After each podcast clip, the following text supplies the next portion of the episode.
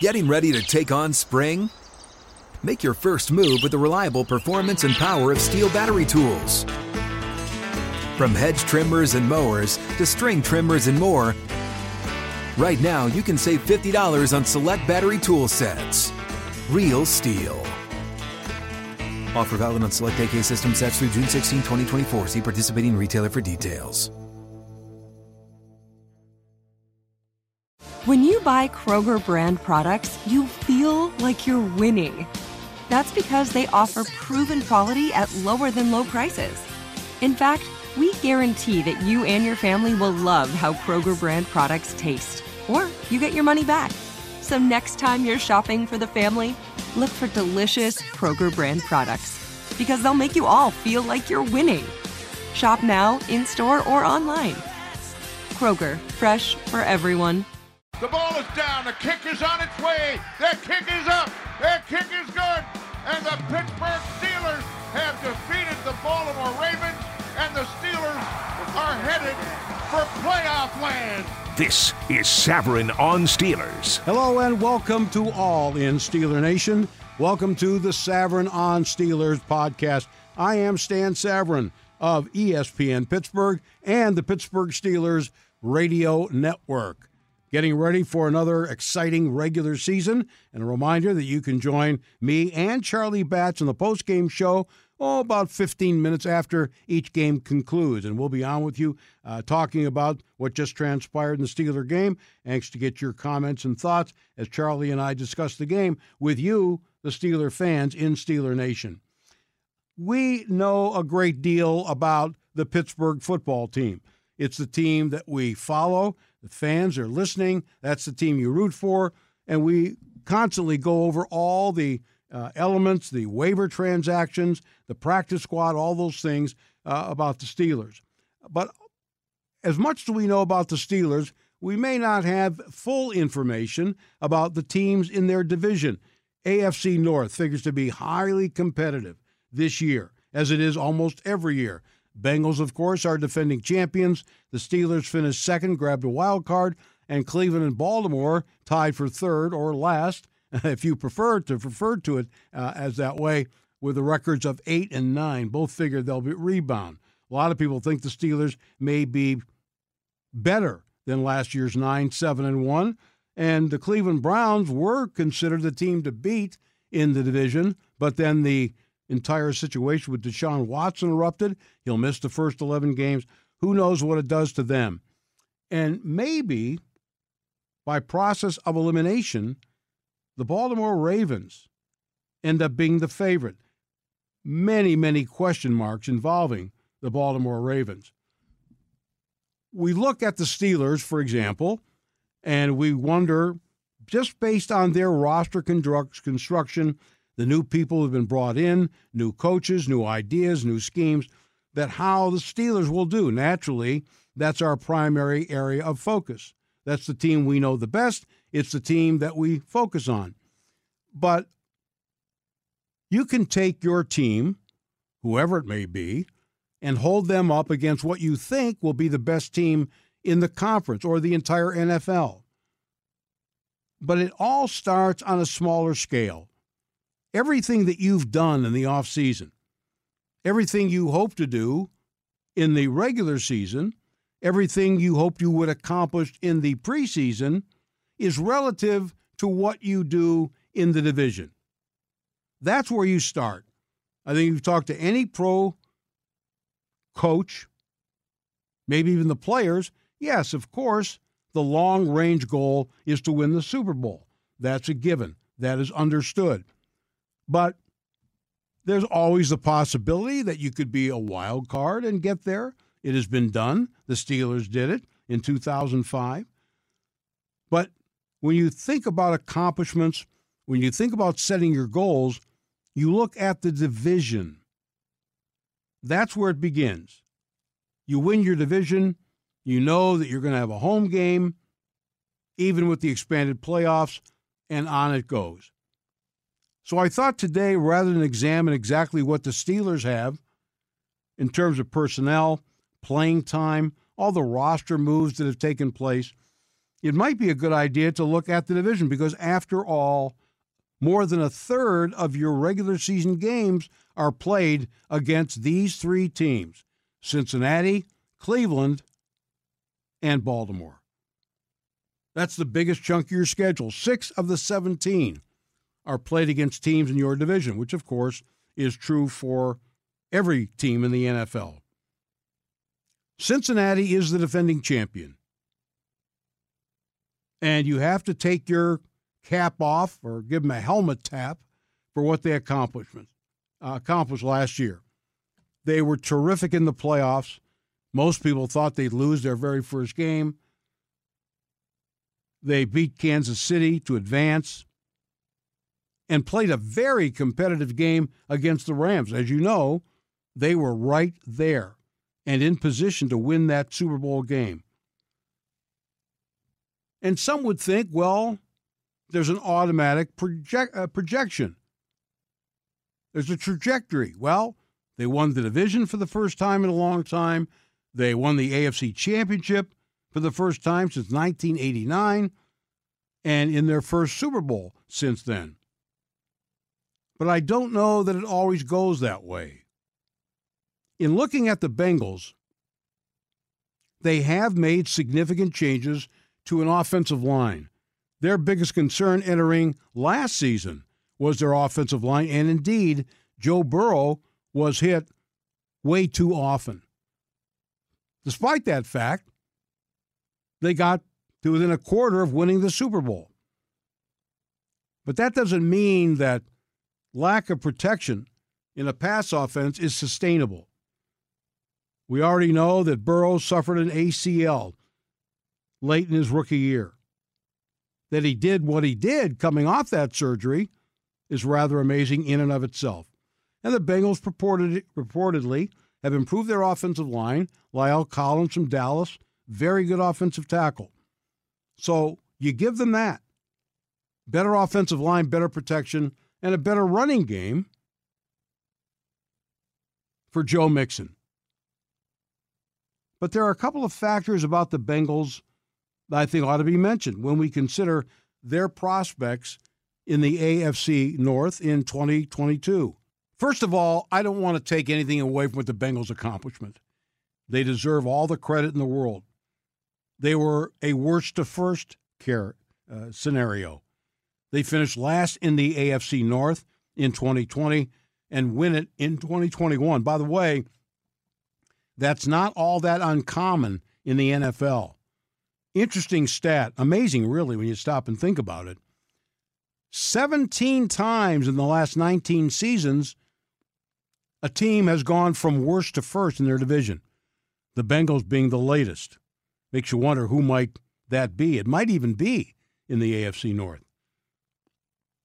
So good for them. But a couple things. Number one, being a last place team in 2020, the Bengals played a last place schedule in 2021. Presumably, the way the structure is intended, that means it's easier for the weaker teams. Well, by finishing first, this coming season, 2022, the Bengals will play a first place schedule. It makes a difference. Last year, the Steelers had to play a first place schedule. It makes it more difficult. Number two, for years, the Bengals have always been the Bungles, not only among Steeler fans throughout Steeler Nation, but really their franchise was looked at as haphazard, not very well run, cheaply done. And so I guarantee you, teams overlook Cincinnati. Ah, it's only the Bengals. Bad team, been a bad team for years it's a natural letdown emotionally for opponents. Now, having been in the Super Bowl, no team is going to fall asleep on playing the Bengals. As a defending conference champion, they're going to get everybody's best. That wasn't necessarily the case. And again, it's not designed to take away anything from Cincinnati, but that's just a reality. No longer going to say, oh, good. This is almost as good as getting the bye. We're playing the Bengals this week. Well, now, not so much. I still think they'll be good, but I'm not so sure they're the slam dunk, repeat Super Bowl team, AFC Conference Championship team, or even a division winning team. We move north about four and a half hours to Cleveland. The Brown season has been totally disrupted by the Deshaun Watson affair. How much will they struggle without him? With Jacoby Brissett at quarterback, maybe with our old friend Josh Dobbs at quarterback. He's won the backup job there, at least until Deshaun Watson comes back in week 12, 12th game, ironically, against the Houston Texans. In some ways, and I'm not going to suggest that Jacoby Brissett is anywhere near Deshaun Watson, but in some areas, it may turn out to be a blessing in disguise for this reason. The Browns possess who I think is the best running back in the NFL, and that's Nick Chubb. I don't think he gets the proper attention he deserves, mainly because he plays in Cleveland, and the Browns have been up and down. And unfortunately for them, they're known for other things other than winning football. They're known for the Watson fiasco, in some ways, the Baker Mayfield fiasco. And they're known more for failures than they are for accomplishments. But they have a very good offensive line.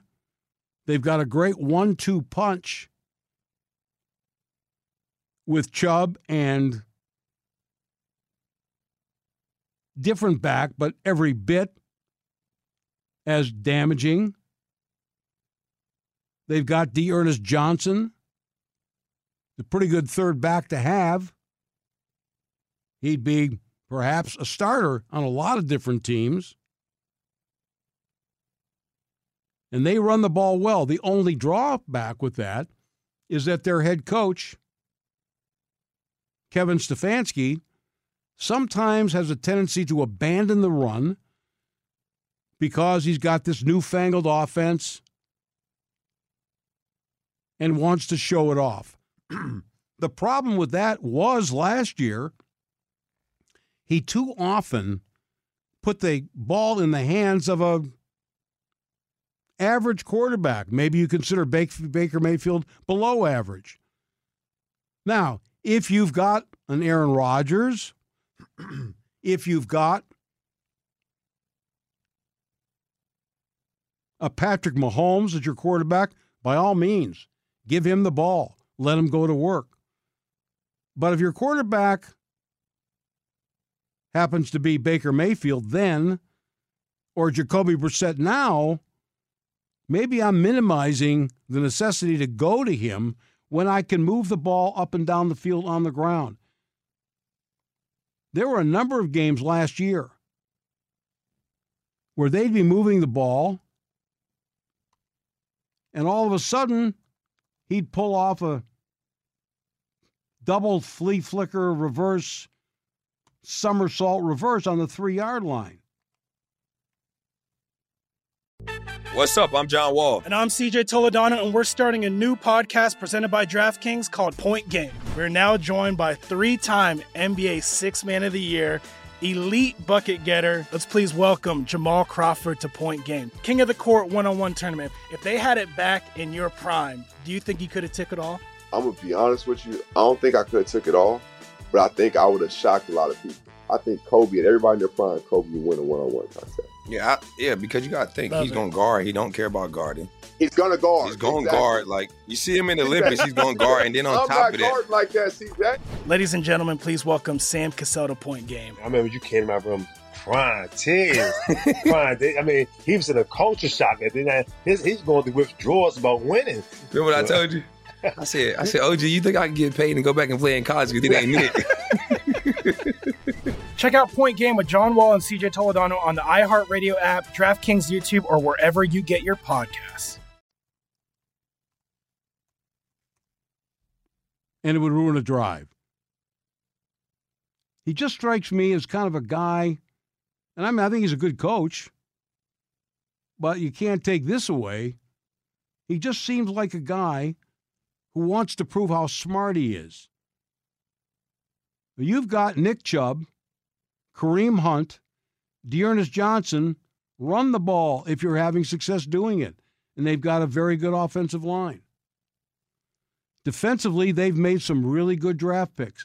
But I also think that they have issues at linebacker. They've bolstered their secondary with a good draft class. But I still think that they're vulnerable at linebacker. And both their defensive ends, and Myles Garrett and Jadeveon Clowney, are really good against the pass. But I think you can run on them.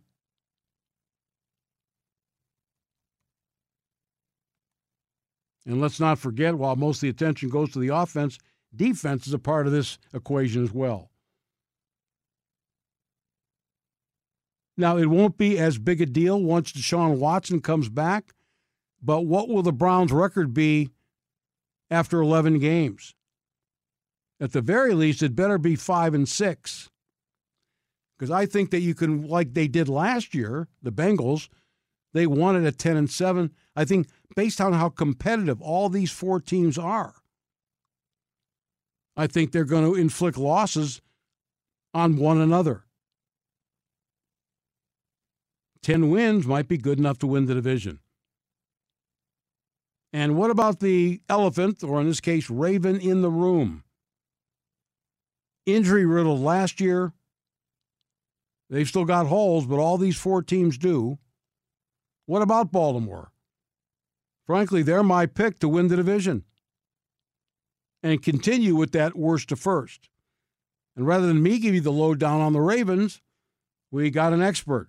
Name is Ryan McFadden. He covers the Ravens for the Baltimore Sun. He joins us now on our Savran on Steelers podcast. Ryan is, to the best of your knowledge, is head coach John Harbaugh happy with the way his preseason has gone? Well, first off, thanks, Stan, so much for having me on again. Really appreciate it. Sure. Uh, I think you touched on it. I think you touched on it. The surprise is John Leglue. I thought he was uh, really solid down the stretch last year in those five starts he made in 2021. Uh, it was really good against the Ravens, the Chiefs, and the Browns uh, late in the regular season. Uh, he might have been the best lineman that the Steelers had late last year. Uh, take that for what it's worth uh, at that point last year. But that was that was a major surprise. I like his versatility inside.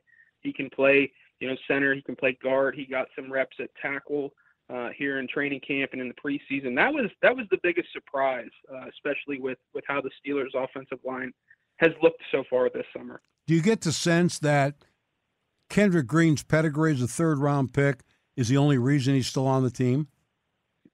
I think so. I, I think that the Steelers still hold out some hope with him because of how athletic he is and um, how strong he can be in the run game. But I, I do think that that third round pick that's still um, tied to him is keeping him on this roster at this point because the play certainly is not there.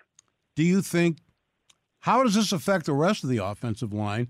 And do you think that this portends uh, potentially uh, a waiver wire claim? I know there are a couple guys on here I want to ask you about um, or a trade of some kind? I think the Steelers are going to be active in looking for an upgrade. Um, you know, right now it doesn't appear that that offensive line is set. I am a little surprised that a guy like Trent Scott is still around. Uh, I know that obviously he has experience in the Pat Meyer system. Uh, he's been everywhere Pat Meyer has been in the NFL, but uh, it just it, it's not a settling feeling right now. Looking at that that chart along the offensive line, knowing how some of these guys played, but as you mentioned, there are some names out there that are that are certainly intriguing that I'm sure we're going to get into.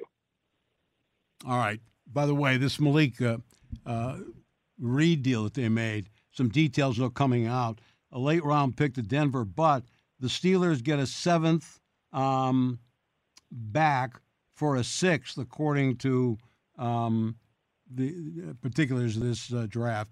Uh, you shouldn't discount seventh round pick. You never know. Since we're on the offensive line, Josh, a couple of guys that you have um, Just I want to, you know, convince you that I I'm following, I'm paying attention.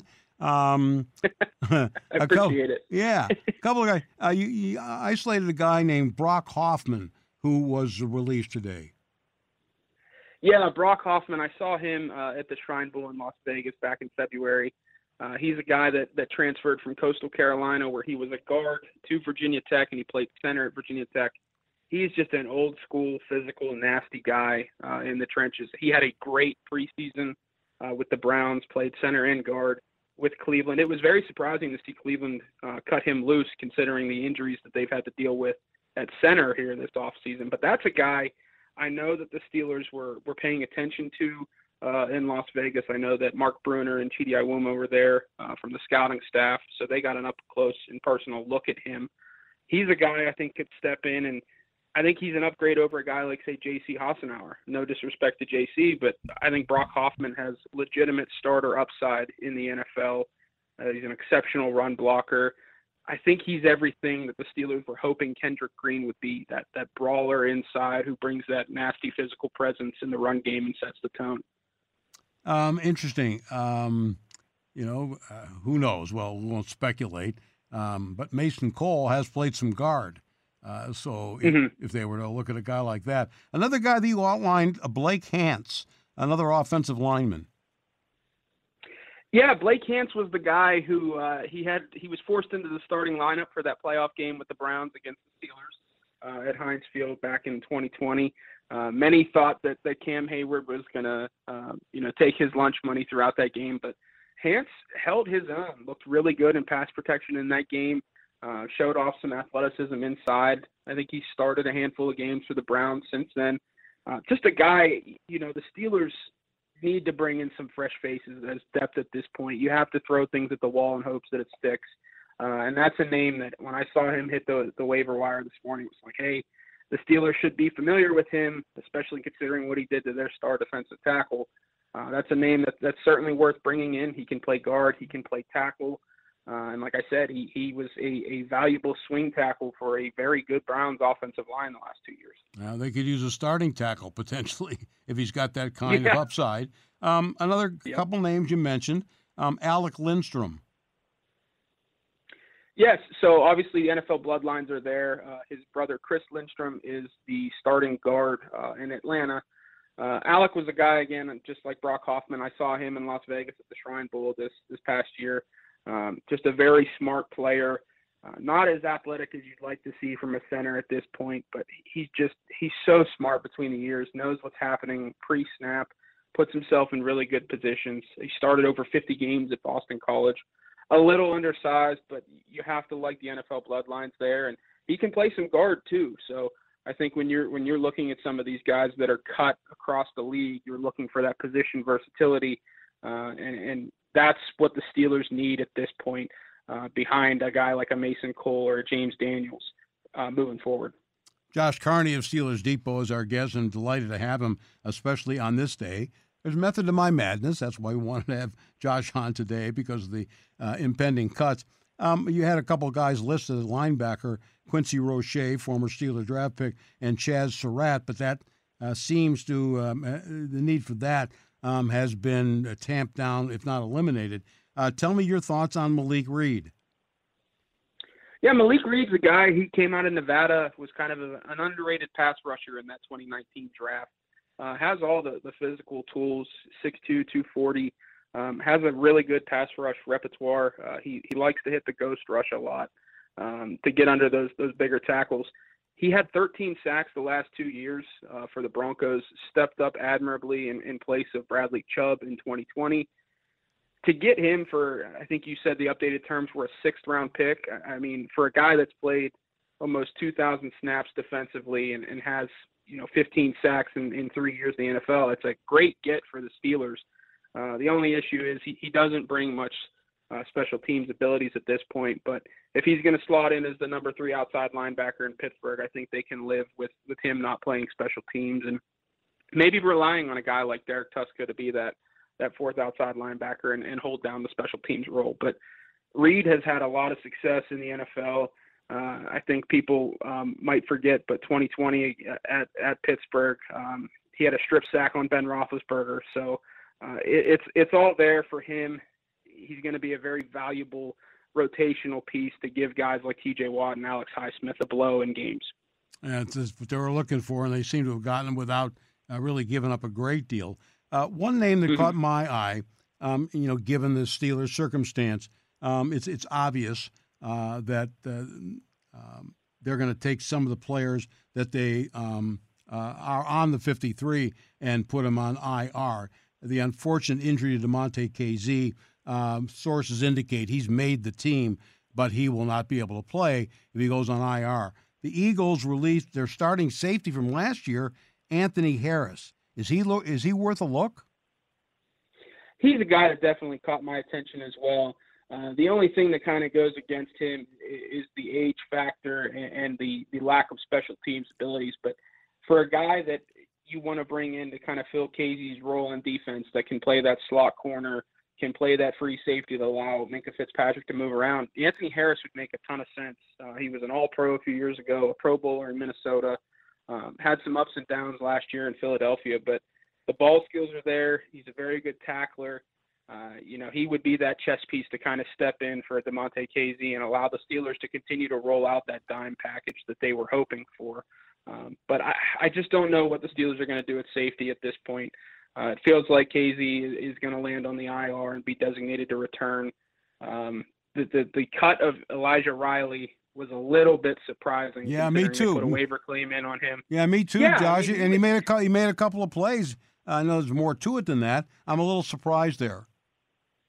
Yeah, I you know he made some plays on Sunday uh, against the Lions. He was very intriguing. Obviously, he has some NFL experience, so I was a bit surprised to see him uh, as part of the cuts here. But the Steelers definitely have to do something at safety. Uh, Anthony Harris is the guy that caught my attention. Um, you know, yesterday, uh, a veteran, Adrian Colbert, uh, who was cut. Uh, no relation to Kevin, but I had some Steelers fans talking about that. But, but is he is he any yeah. relation to Stephen Colbert? That's what we need to know. that I don't know, but uh, yeah, Adrian Colbert uh, or Colbert, excuse me, you got me, you got me a little twisted here, but uh, Adrian Colbert, uh, just a veteran safety, 28 years old, would bring that physicality that, that Kazee kind of had, and, and, and Colbert played a ton of special teams throughout his career. So there's some names out there for Omar Khan and Mike Tomlin to look at at safety, but losing Kazee uh, at this point in the season is a big blow, considering what they were planning on using him for. Couldn't agree more. Absolutely. Um, remember that guy Brent Alexander they brought in was a safety, a veteran guy, kind of solidified. You know, he didn't play a whole lot, but eh, maybe Colbert is, is that type of guy. I've only mentioned the guys that caught my attention and, and, and, and, what you had already put up on Twitter. Are there any other names that uh, have, have been released that might be a target for the Steelers? You know, I keep coming back to a guy like Solomon Kindley. Um, he was a guard out of Georgia a few years ago in the draft that they showed interest in. He was released by the Dolphins. Uh, Justin Shaffer, another guard out of Georgia this past year. Obviously, the Steelers had a huge presence at Georgia's pro day, uh, taking a look at George Pickens, but they had a chance to see him uh, up close and personal as well. So there's some two there's two guards there that are big bodies that can move people. Uh, Solomon Kindley, I believe, started uh, 15 games with the Dolphins as a rookie. So there's a guy with experience. Uh, the one name though that I kind of continue to circle and, and, I'm very curious about is Kellen Mond, the quarterback that was cut by the Vikings. Steelers still have three quarterbacks on the roster at this point. You know, the, the Mason Rudolph trade buzz is still swirling, though it sounds like they're going to hold on to him. But uh, the Steelers have heavily scouted Texas A&M the last few years. Mond was there. Uh, they had a heavy presence at his pro day. I believe they talked to him at the combine as well. So there's a guy. He's a, he's certainly a project, um, without a doubt. But he has the, the traits and the, you know the tools that the Steelers have kind of been looking for uh, in their their new age quarterback. So that could be a guy to you know kind of take a, a a chance on as a practice squad developmental piece. Well, some people need to keep this in mind um, that even if Mason Rudolph is on the 53 man roster, um, the NFL trading deadline goes to near the end of October. That does not preclude yep. the possibility that you know somebody goes down, uh, poor performance, this, that, the other. Um, that they you know may be more desperate to make a trade than than they are on August the 30th. Um, this brings up an interesting dilemma. Uh, it's a dilemma for them. It's not for us. Um, the initial reports are they're going to keep Derek Watt. The initial, and I'm reading between the lines here. It looks like they're going to keep Anthony McFarland. Does that mean Benny Snell is gone in your view, Josh? When you stop and consider that Jaylen Warren is a lot like Benny Snell. Yeah, I, you know, we just heard uh, Matt Canada speak, and he was talking like Anthony McFarland made the 53, which uh, is a bit of, of a surprise. I, I do wonder if Derek Watt is a guy that kind of goes on IR early in the year. He didn't play at all in the preseason. I know he was dealing with a shoulder injury.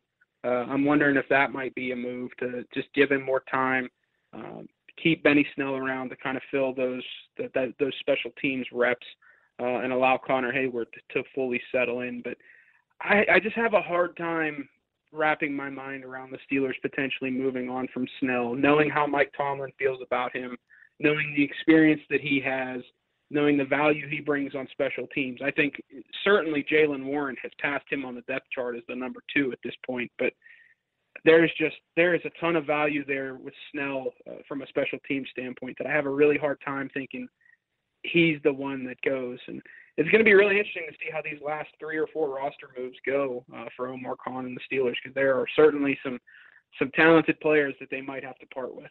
Yeah, undoubtedly, and we should also mention they're sitting now at 56. Uh, but also, mm-hmm. by the same token, they really have to make four moves uh, because they've mm-hmm. now got to make room for Malik Reed. Uh, so there's more to come, um, and uh, it's it seems uh, nothing's for certain, but Kazee definitely uh, will go on IR. Calvin Austin likely to go on IR. Um, do they like Montravius Adams? enough. They, apparently, they're they haven't cut him yet. Still three, four cuts mm-hmm. to go. Do they like him? Is he worth keeping around? He showed some flashes last year. He did. I thought he was really good down the stretch once he settled in and kind of understood the playbook and, and got more familiar with the, you know, the scheme and the terminology. I do wonder if he's a he's an IR candidate as well. I think it would be really easy to say, hey, those three you're going to be designated to return. You're going to make the initial 53, and then we'll, you know, we'll make moves to bring guys back. But uh, yeah, I, I can't see them carrying seven defensive tackles and and allowing Adams to not practice, not get a helmet, you know, and and take the position away from from another player at this point. I think the easy decision is to put those three on IR. I know that Calvin Austin talked last week leading up to the the final preseason game that he was excited to be back, but he hasn't practiced yet. So I think him and Kazee are the two easy ones. Adams kind of up in the air at this point, but I, I have heard that they are leaning towards an IR spot with him because they do really like him. I think they showed that with the two-year deal they gave him in the offseason. But uh, there's just a lot of guys on the bubble right now. It's going to be really interesting to see what they do. You know, do they keep a guy like a Marcus Allen, who's yeah. a special teams ace for them, but has not done anything in training camp or the preseason due to a hamstring injury. You know, Justin Layne, they spent a third round pick on him. Is it is it time to move on from him at this point? Um, you've obviously got Miles Boykin and and Steven Sims at receiver. I mean, both of them deserve a spot. So what what happens there? Uh, it, it's a good problem to have though for the Steelers because uh, there are guys that didn't win jobs by default. Everyone played relatively well, and, and it's making it hard for the decision makers. Last thing, you know, we mentioned Buddy Johnson. I don't know if you share my opinion on him. He's just he's just a half step slow. Um, yeah. He, yeah. He just, he, you know, he's not. I mean, he may fit in somewhere else. Um, but I'm wondering, uh, was it his deficiency or the bright light that was Mark Robinson, who's got? I mean, he would have been an ideal practice squad guy. I don't know if they clear waivers or not, but I mean, if they if they waive Buddy Johnson, um, what are your thoughts on Mark Robinson? Did they you know get a, a seventh round find in him? I think he was absolutely a find. Uh, once they made that selection, I kind of dove into his tape and was like, yeah, this this guy can play. He's going to need some work, but he can play. I, I think he already has a high level IQ from the position. He processes extremely quickly. Everyone knows he's a hard hitter. He's a very good tackler. I think he's missed one tackle the entire preseason. Uh, that it's just quite a find there. They took a chance on a guy who played one year of linebacker in college, and, and he already looks like he's going to be a legitimate player for them. Uh, but I, I do share the same thoughts with you regarding Buddy Johnson. He's just a tick too slow. He's not good in coverage, um, which is strange because he was pretty solid in coverage in college in the SEC at Texas A&M. I don't know if it was the added weight to to kind of hold down that that buck linebacker position that that's slowed him down or what. But uh, yeah, he just he was a tick late to everything. I think playing right next to Mark Robinson, you could see on tape that that Robinson was just faster, processed better, was able to slip blocks easier and make plays. And I think it came down to just it was an easy decision for the Steelers. Hey, we're going to roll with, with Mark Robinson and we'll try and get Buddy Johnson back on the practice squad. And uh, I think Buddy's good on special teams, but if you're putting him out there in the base defense at, at this point, you, you're asking for trouble. But with Robinson, I don't think that's the case. I think that's a guy that's going to be starting in a year or two, uh, and is going to be the the new age Vince Williams in a sense. Yeah, he reminds me a lot of Vince Williams, although I think he's a touch faster than Vince Williams. By the way, one more question about that: uh, the Browns have cut Josh Rosen, and I only mention that because that means Josh Dobbs has locked up. And good for him; he's a great guy, um, and he's mm-hmm. the second quarterback, and then he'll be the third quarterback uh, when Deshaun Watson gets back. Since we talked on the uh, inside linebackers, last thing for you, Josh, have you noticed in, in your, your diagnosis of tape um, any improvement on Devin Bush? Um, he got beat by Hockenson on the first pass of the game. Um, he was a guilty party in that draw on third and 17. He did make the stop on fourth and one, but it was really Myles Jack who, who, who jacked that thing up. So, have you seen any improvement in his play whatsoever? I saw a lot of improvement against Jacksonville last week. Uh, as far as Sunday against the Lions, obviously he had the tackle for loss. I liked him as a blitzer. He seemed much more aggressive coming downhill, but uh, it just it left a lot to be desired. And and you know, that's just Devin Bush at this point. Um, he's going to always struggle to get off of blocks. That was never his strong suit coming out of Michigan. It was always kind of being that guy that slips around blocks, uses his athleticism and his speed to make plays. And I think you're starting to see things process quickly again for him, and he's starting to show some flashes of that that that speed and athleticism. But it's just not good enough at this point. I know that um, you know the the choice route from Hockenson there on the first play of the game went for I think 14 yards. That's a tough play for any linebacker to make, but again, it just looked like Devin was guessing. Then the draw play, I just I don't know what it's going to take from him. I think after that play, he was pulled out of the game. I did see Brian Flores talking to him. Once he went back in, it felt like Bush was much more aggressive and coming downhill. Uh, but you'd like to see some of those issues cleaned up but I, I just I think he's going to be sharing time with Spillane throughout the year, and I it would not shock me if Mark Robinson starts to see snaps at that position next to Myles Jack late in the year. But uh, it's it's still a process with Bush. Um, there's some plays on tape where you're like, okay, that's the rookie year Bush I've seen, and then there are others where it's just like, what what is going on there with with you? Um, that it's it's just certainly concerning. So definitely up and down on Sunday, but I did see improvements the week before. So we'll see. He's got two weeks now to to kind of figure it out and get ready for Cincinnati, and hopefully he hits the ground running in the regular season. No team in the AFC North is going to be considered an odds-on favorite. The Bengals are right now because they're the defending champs. But I already gave you my reasons why it may not be as easy as perhaps they think. I do believe it's going to be a very competitive division. I don't know that any one of these teams is Super Bowl worthy. I don't think so, even though the Bengals were a year ago. I just don't see it but I do see a very highly contested and very, very competitive division. A reminder that our Savran on Steelers podcast, we have two per week, generally Tuesdays and Thursdays. That may change once we get into the regular season because we want to make the content as relevant as we can and as close to game days, both day after games and days before games, as we can. But if you enjoy the podcast, please let us know. You can contact me, um, Stan Savran at iHeartMedia.com, or you can respond on Twitter at Stan Love the Show. Thanks for being here today. Thanks to Ryan McFadden for giving us that scouting report on the Baltimore Ravens. Been my pleasure to be with you. I'm Stan Savran. A reminder you can listen to me daily on ESPN Pittsburgh, 970 AM, or on the iHeartMedia app. Until we uh, meet again, thanks everyone, Steeler Nation. This is Stan Savran for Savran on Steelers podcast.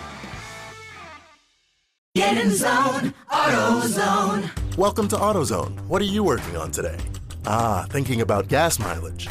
You know, changing your oil with a full synthetic oil like Castrol Edge can help your engine get more miles. Right now, you can get 5 quarts with an STP extended life oil filter for only $36.99. Get started on your next job today with the parts you need when you need them at AutoZone or AutoZone.com. Get in the zone, AutoZone. Restrictions apply.